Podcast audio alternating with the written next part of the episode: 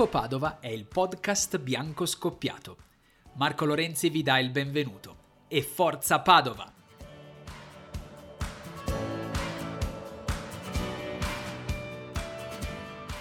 Amiche e amici biancoscudati, di nuovo un caloroso benvenuto. Secondo episodio di Tifo Padova, giusto alla vigilia di Padova San Benedettese, la gara playoff più strana e più inusuale di sempre in programma il 30 giugno all'Euganeo, uno stadio rigorosamente a porte chiuse. Si riparte dunque 135 giorni dopo l'ultima gara ufficiale disputata. Correva il 16 febbraio, quando l'emergenza Covid stava entrando nella sua fase cruciale, almeno per quanto concerne il Veneto, e il Padova cadeva tra le mura amiche contro una Fermana più compatta e decisamente più cinica. Nessuno, però, nemmeno con una sfera di cristallo, avrebbe potuto immaginare cosa sarebbe accaduto di lì a poco. Riavvolto il nastro, dunque, eccoci ai giorni nostri, con il Padova di Andrea Mandorlini chiamato a resettare, a ricominciare praticamente da zero, eh, seppur con una rosa forte e finalmente con tutti gli uomini a disposizione, o quasi. Ci saranno gli acciaccati di lungo corso, ora recuperati e di nuovo in gruppo, e ci sarà anche l'esterno Niccolò Fazzi, negli ultimi giorni costretto prima allo stop e poi ad allenamenti individuali per il sospetto di aver contratto il virus, evenienza fortunatamente smentita dai primi tamponi effettuati, meno male. Mancheranno invece Claudio Santini, squalificato per due turni dopo il rosso rimediato contro la Fermana, e l'esterno Paolo Frascatore. Due assenze importanti, ma è pur vero che eh, quella a disposizione di Andrea Mandorlini è una rosa complessivamente di ottimo livello e eh, con valori ora tutti da ribilanciare e da riscrivere.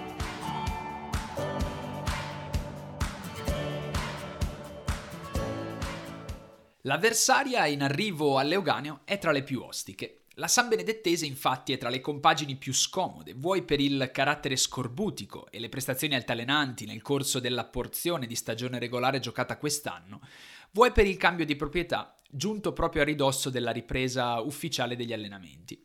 È compiuto infatti il passaggio del timone dal vulcanico presidente Franco Fedeli a Domenico Serafino, ai più uno sconosciuto imprenditore del settore entertainment, musicista e produttore, recita il suo curriculum vitae, già proprietario di una compagine semidilettantistica del piccolo campionato gallese, il Bangor City.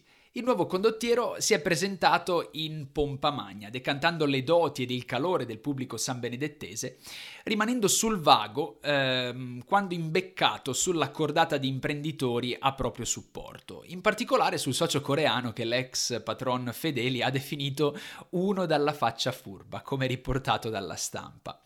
Folklore e curiosità a parte, l'arrivo di Serafino in Riviera ha davvero spostato l'ago della bilancia verso la disputa dei playoff per la squadra marchigiana. Playoff che, stando a quanto riportato dai media, la Samb non avrebbe giocato senza il passaggio di quote societarie.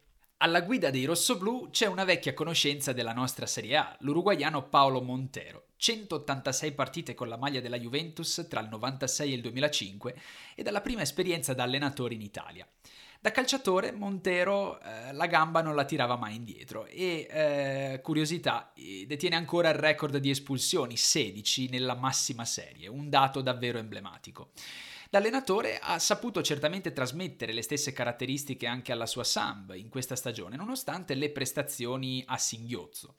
Non traggano in inganno comunque il decimo posto in graduatoria dopo 26 giornate di campionato regolare e nemmeno la vittoria ottenuta dai nostri biancoscudati proprio all'Euganeo in un teso turno infrasettimanale a fine ottobre. Era ancora il Padova di Mister Sullo. La Samb ha dimostrato infatti carattere ed una certa caparbietà, ma è una squadra che ha pagato qualche ingenuità di troppo inanellando tre sconfitte nelle ultime tre gare della stagione regolare, culminata con l'1-2 interno contro il Ravenna. Proprio come per i biancoscudati, però, quella è acqua passata e ciò che conta ora è calarsi con concentrazione in quello che a tutti gli effetti è l'inizio di un nuovo campionato.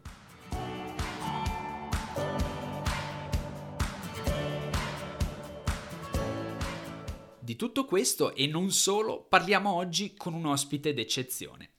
Giornalista, ora in pensione, una carriera costruita attraverso quattro decadi a raccontare il calcio e il tennis, gli amori sportivi di sempre e 27 anni quale volto e voce di Mediaset, è anche padovano, di origini e naturalmente fede calcistica e da qualche mese cura eh, un'imperdibile rubrica video per tifopadova.it e i biancoscoppiati. Questa rubrica porta il eh, titolo di Bianco Scoppiati con Garbo ed è un onore per me condividere il microfono quest'oggi con Daniele Garbo. Ciao Daniele, benvenuto su Tifo Padova. Grazie, grazie dell'ospitalità. Sì, è davvero un onore averti qui come ospite. Eh, ti abbiamo conosciuto, abbiamo imparato a conoscerti ehm, come tifoso del Padova con questa rubrica Bianco Scoppiati con Garbo che curi eh, con cadenza quasi settimanale, no, con cadenza anzi settimanale, sì, poi sì. Eh, con gli amici Matteo e Lisa. Eh, dunque, chi è Daniele Garbo, tifoso del Padova e giornalista e soprattutto poi per entrare un po' nel tema di questa puntata, con quale stato d'animo da bianco scudato ti stai avvicinando all'inizio dei playoff? Ma allora la mia fede bianco-scudata risale anni, agli anni 50, perché insomma io essendo, avendo una certa età, come si, dicono, si dice in questi casi, ho visto giocare il Padova di Rocco, quel Padova che arrivò terzo nel campionato 57-58. Mio padre mi portò a vedere le prime partite lo ricordo, ricordo molto bene, quel campionato pazzesco. Secondo Gianni Brera addirittura il Padova avrebbe meritato di vincere lo scudetto. Ora io non sono in grado di dare valutazioni di questo tipo, soprattutto di fronte a un mostro come Gianni Brera, ma il fatto che lo dica lui, secondo me, la dice lunga su quanto quel Padova avesse di valore, perché eh, oggi si, si, tende a parlare del Padova, ogni tanto io mi arrabbio su Twitter o su, sui vari social perché eh, ricordano il Padova del Catenaccio. Quel Padova non era un Padova di Catenaccio, cioè era una squadra che aveva una grande difesa, ma era una squadra a, prof- a forte propensione offensiva. Non dimentichiamo che in quel Padova giocavano Kurt Ambring, che è stato poi protagonista ai mondiali di Svezia del 58, eh, giocavano Brighenti, grande centravanti che poi fece una, un'ottima carriera, e, e, Mariani, che era un secondo attaccante, una seconda punta. L'Italia giocò a Wembley, se non ricordo, un amichevole con, la, con l'Inghilterra, fece 2-2 e sapete chi, chi segnò i due gol de, dell'Italia? Brighenti e Mariani. Quindi per dire che era un Padova, poi alle spalle di questi c'era Umberto Rosa, che era un grande regista. Insomma, era una squadra che aveva una difesa molto forte, ma che aveva forti propensioni offensive. È una squadra che giocava un calcio. A, a volte mi arrabbio quando vedo, sento che dicono: Eh, questo è un catena, catenaccio peggiore di quello del Padova di Rocco. Allora io mi arrabbio dico: No, il Padova di Rocco era una squadra molto più offensiva rispetto a quello che vediamo tante volte oggi nel nostro calcio. Perché giocava con due punte, un, eh, un, un'ala destra che era molto offensiva, insomma. All'epoca non c'era il 4-3-3, però eh, di fatto erano tre attaccanti, insomma, voglio dire. Quindi eh, dire che il Padova, ridurre al Padova di Rocco una squadra catenacciara, secondo me è sbagliato. Ecco. Detto questo, scusa la digressione, eh, poi le prime partite nitide che ricordo molto bene alla Piani, che era veramente una fossa di leoni, ricordo nitidamente un Padova-Inter, credo campionato 59-60 o 60-61, 60-61, comunque uno di quei due campionati lì. Eh, Herrera era appena arrivato in Italia e venne a giocare alla Piani che era, aveva una fama di uno stadio insomma, molto difficile da violare. E loro passarono in vantaggio nel primo tempo e nell'intervallo, ricordo, io ero nel parterre e in tribuna d'onore sentivo i milanesi che dicevano dominemo, eh! per loro dominare a Padova era una cosa assolutamente incredibile. È solo che nel secondo tempo il Padova fece due rinvii dalla difesa, trovò scoperta la retroguardia dell'Inter, fece due gol e il Padova vinse 2-1. Non solo, vinse 2-1 anche a San Siro, la partita di ritorno. E, e Herrera capì probabilmente che il calcio italiano non era così semplice come pensava e si inventò Armando Picchi, libero staccato, e da lì nacque la grande Inter che vinse poi tutto, campionati, Coppa del Mondo, Coppa, Coppa di Campioni, Coppa del Mondo, insomma, vinse tutto. Ecco. Quindi quelle sono ricordi, le partite che ricordo. Poi eh, ho passato la mia vita praticamente in curva a vedere il Padova dietro la curva o la curva sud o la curva nord, capitava, insomma e quindi ho visto tanti campionati di Serie B, ho visto una semifinale di Coppa Italia con l'Inter, la grande Inter eliminata dal Padova che poi perse in finale 1-0 qui all'Olimpico Roma contro il Milan con un gol di Amarildo e, e tante partite di Serie B e sono stato poi testimone in qualche maniera della promozione storica in Serie A, quindi insomma il Padova mi è sempre rimasto nel cuore. Ecco, a, Roma eh, sanno tutti che io tifo Padova, e all'inizio mi prendevano in giro, poi quando il Padova è arrivato in Serie A si sono calmati, anche perché il Padova ha battuto pure la Lazio, quindi c'è poco da, da, da scherzare. E quindi eh, devo dire che questo fatto che io sono tifoso del Padova alla fine mi, mi, ha creato anche molte simpatie qui nell'ambiente romano, ecco, che è un ambiente un po' dissacratore, un po'... però il fatto che io non tifi né per la Juve, né per il Milan, né per l'Inter, ma che tifi per il Padova e abbia sempre confermato questa mia fede calcistica, qualche maniera mi ha attirato molte simpatie qui nell'ambiente romano. Ecco. Beh, direi che è una splendida digressione, Daniele. Tra l'altro, eh, la menzione di Kurt Hamrin e la stagione 57-58 con il terzo posto del Padova mi riporta a una notizia che ho letto di sfuggita proprio su Twitter questa settimana. La riporto perché eh, è una curiosità molto interessante. Mm, c'è un terzo giocatore nella storia della Serie A italiana eh, che si è unito a un duo mh, composto da Kurt Hamrin e Marco Borriello per aver siglato due triplette contro la stessa squadra sì. nella stessa stagione. Si tratta in questo caso di Andreas Cornelius del Parma, autore di una tripletta al Ferraris di Genova eh, qualche sera fa durante la partita Genoa-Parma, appunto.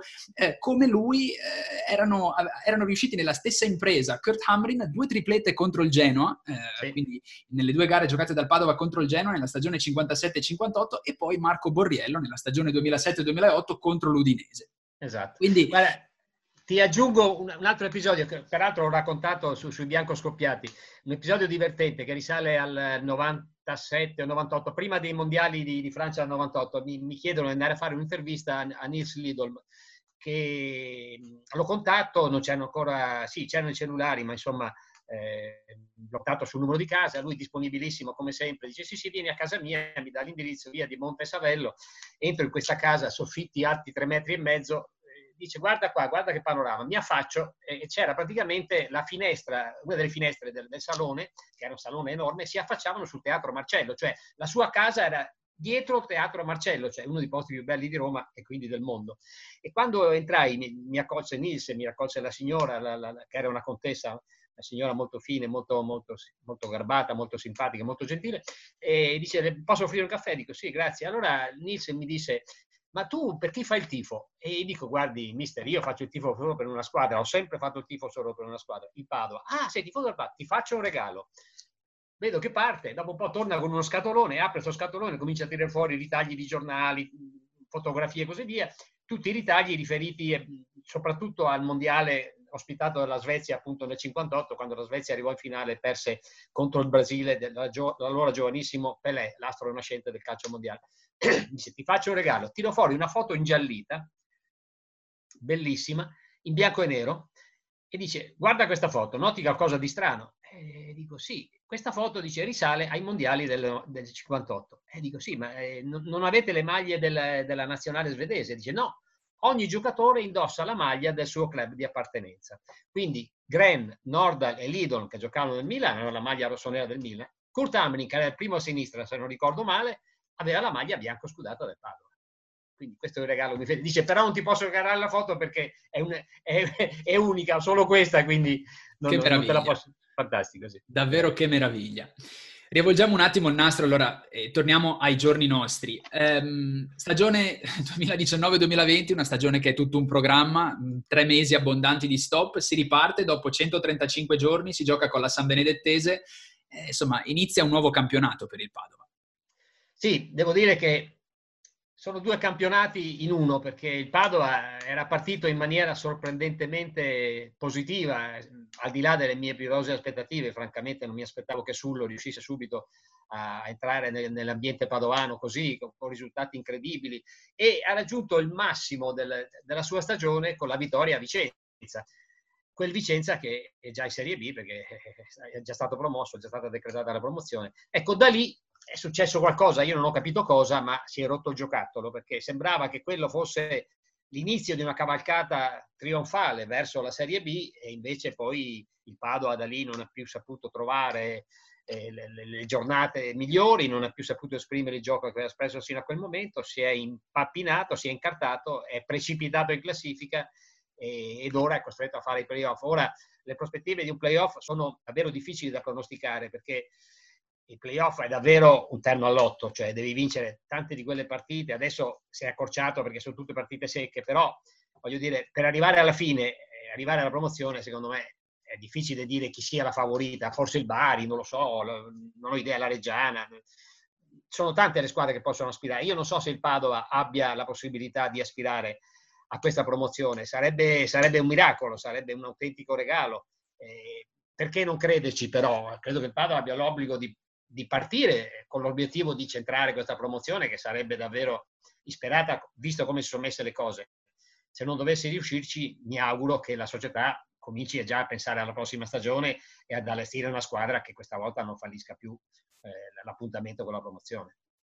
E magari a prescindere ripartendo da un allenatore che eh, insomma, ha il curriculum giusto in, sì. in, termini di miracoli sportivi costruiti anche nelle situazioni più difficili, perché Andrea Mandorlini è artefice del miracolo Ellas Verona, Mira- io dico miracolo, poi per carità, l'Ellas Verona è una piazza di, di dimensioni e di storia chiaramente diverse, però eh, ha, ha ereditato, ereditò una squadra che era a ridosso della zona play-out addirittura e dal penultimo posto in classifica la portò poi con una cavalcata strepitosa ai play-off e a vincere i play-off.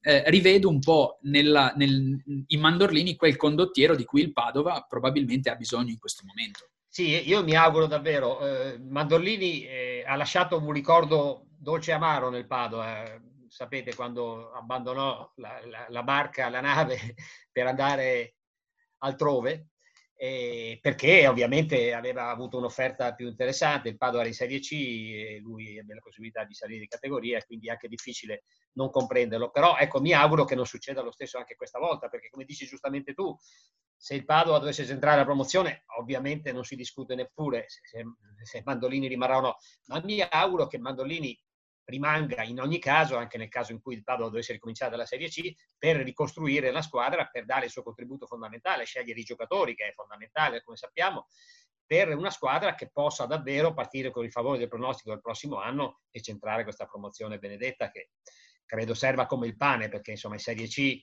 non si sopravvive. Ecco.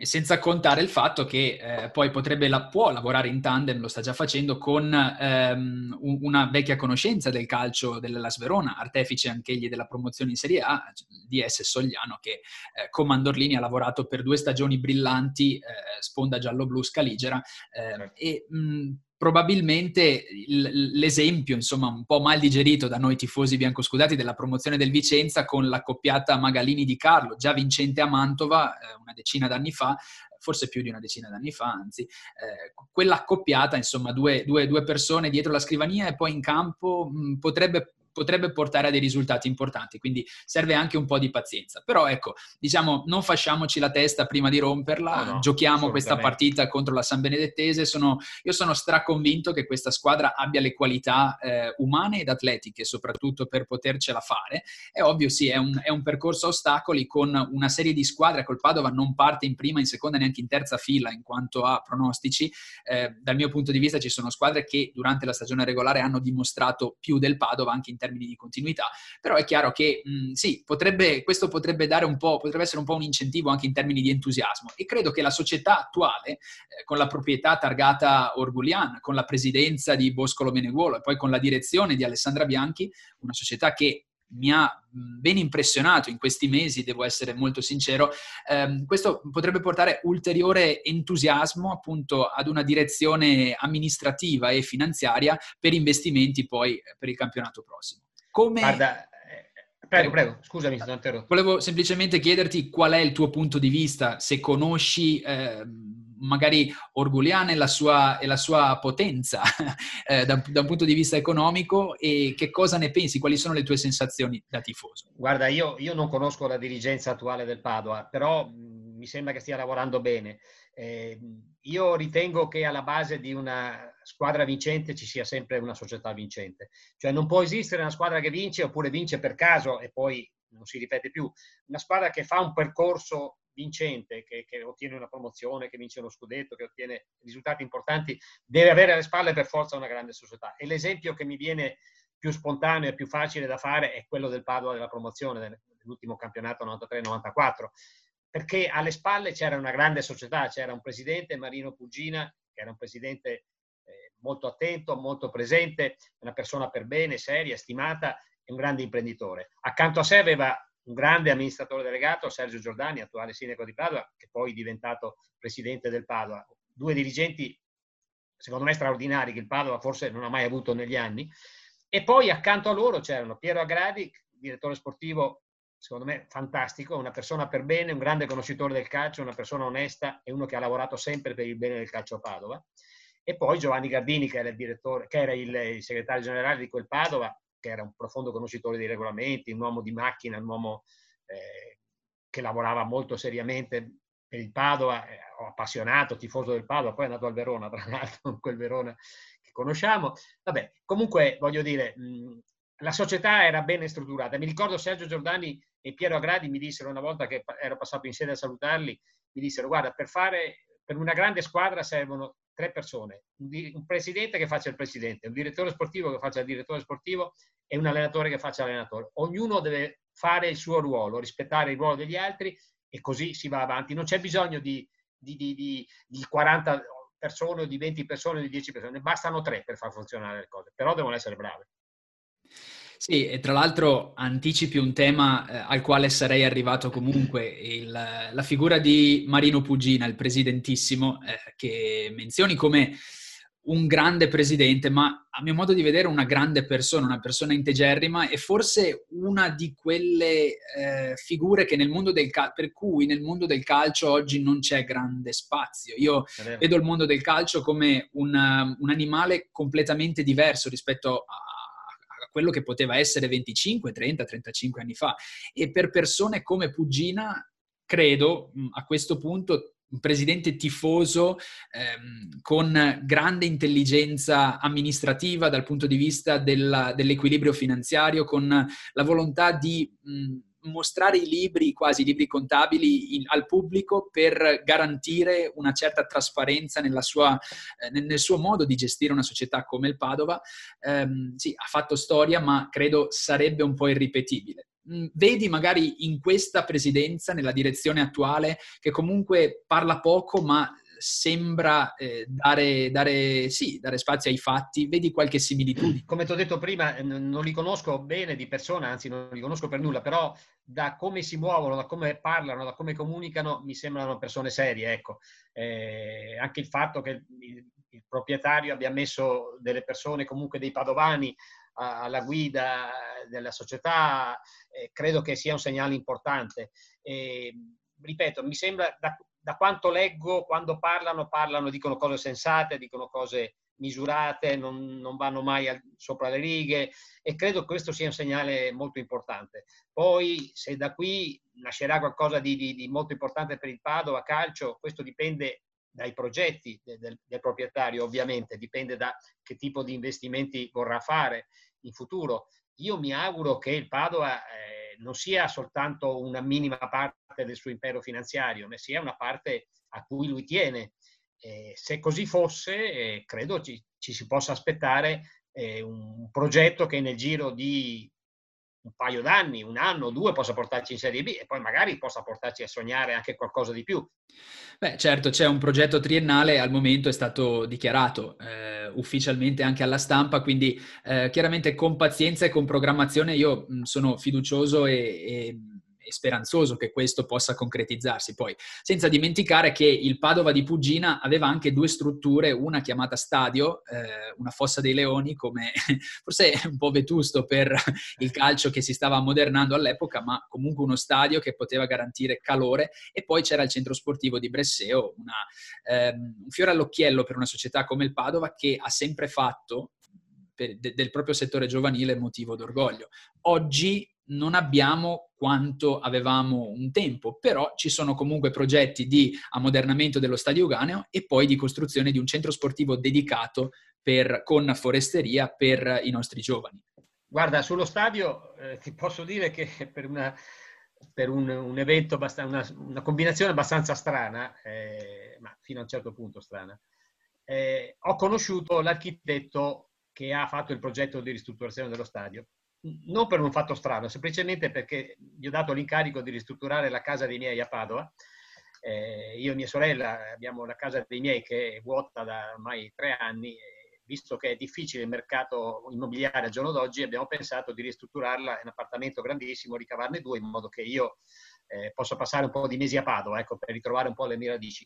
E abbiamo affidato il, il progetto all'architetto Muratori, Giulio Muratori, che è colui che che, che, si occupa della ristrutturazione, del progetto di ristrutturazione dello stadio. E un, un giorno, la settimana scorsa, abbiamo fatto una, un collegamento in videoconferenza, eh, per, ci ha illustrato appunto il progetto che aveva fatto la nostra casa e mi ha fatto vedere il progetto dello stadio. Allora abbiamo fatto una chiacchierata anche sullo stadio Eh, il progetto è molto bello, devo dire, perché verrebbe fuori uno stadio all'inglese. Eh, Leuganeo purtroppo è stata un'occasione perduta, secondo me, perché ieri parlavo con Aldo Serena, che ho chiamato per fargli gli auguri perché ha compiuto 60 anni, e allora Aldo mi ha detto, ma sei sempre tifoso del Padova? Dico, eh certo sono tifoso del Padova, ci mancherebbe altro.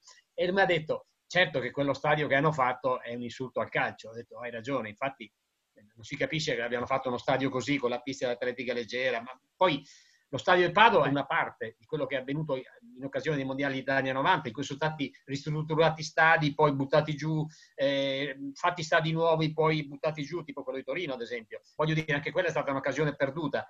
Eh, l'architetto mi spiegava che questo progetto è un progetto molto avveniristico, non si sa quando sarà realizzato del tutto, sono previsti vari stralci, ma nel momento in cui dovesse essere completato è un progetto fantastico perché oltre allo stadio ci sono una serie, c'è palazzetti dello sport, palestre, di, di tutto di più, insomma la possibilità di vedere la partita eh, dalla vetrata come avviene negli stadi inglesi, eh, cenando addirittura, insomma una cosa che in Italia non c'è in molti posti. Ecco.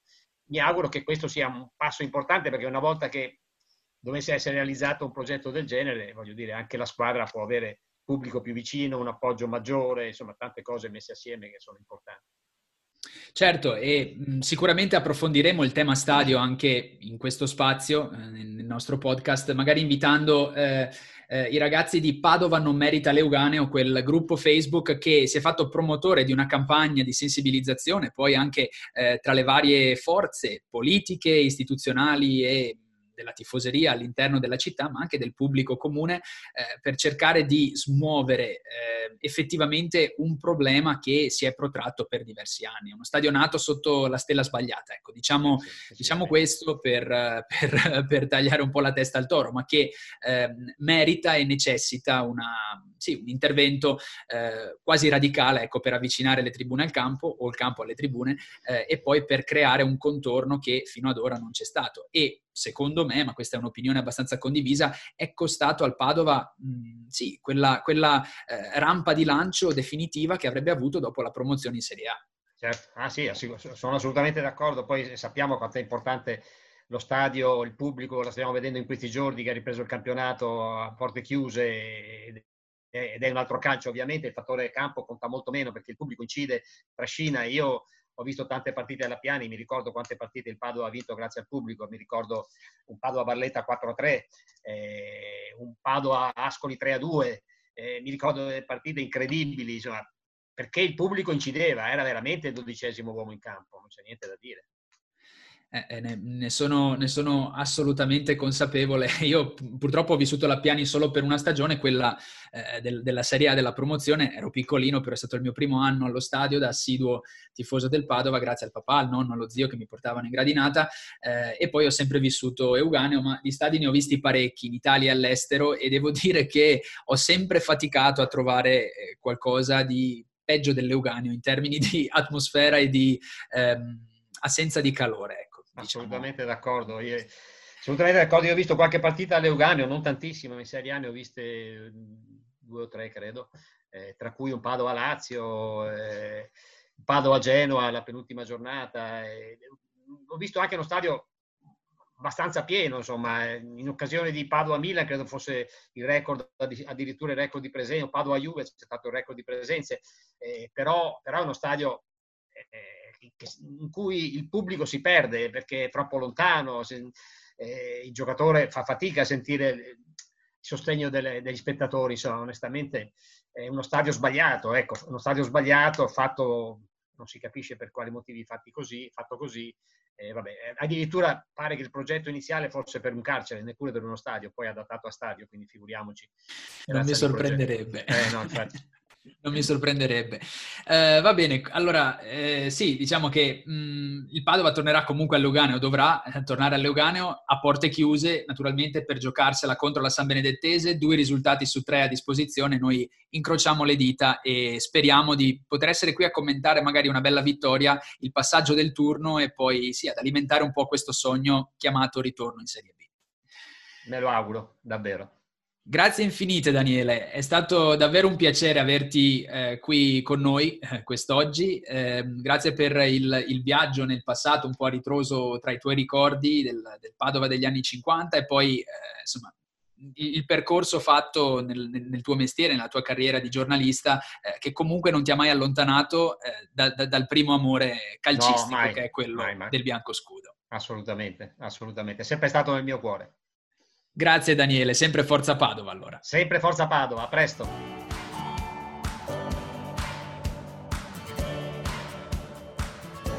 Anche questo secondo appuntamento con Tifo Padova volge dunque al termine, proprio mentre ci prepariamo al conto alla rovescia per l'inizio dei playoff, che ci auguriamo possano essere un'avventura longeva e a lieto fine, soprattutto per i nostri colori. Di nuovo grazie allora a Daniele Garbo, gradito ospite di Tifo Padova in questa occasione. Vi ricordo che il nostro podcast è disponibile sul sito www.tifopadova.it, nonché in tutti i principali servizi streaming, inclusi Spotify, Apple e Google Podcasts. Seguiteci, ascoltateci, naturalmente condividete il link sui vostri profili social. Allora forza ragazzi, forza bianco scudati. Finalmente si ricomincia e davvero questo è il momento di tornare a ruggire. Da Marco Lorenzi un enorme grazie, un caro saluto e come sempre e per sempre, forza Magico Padova!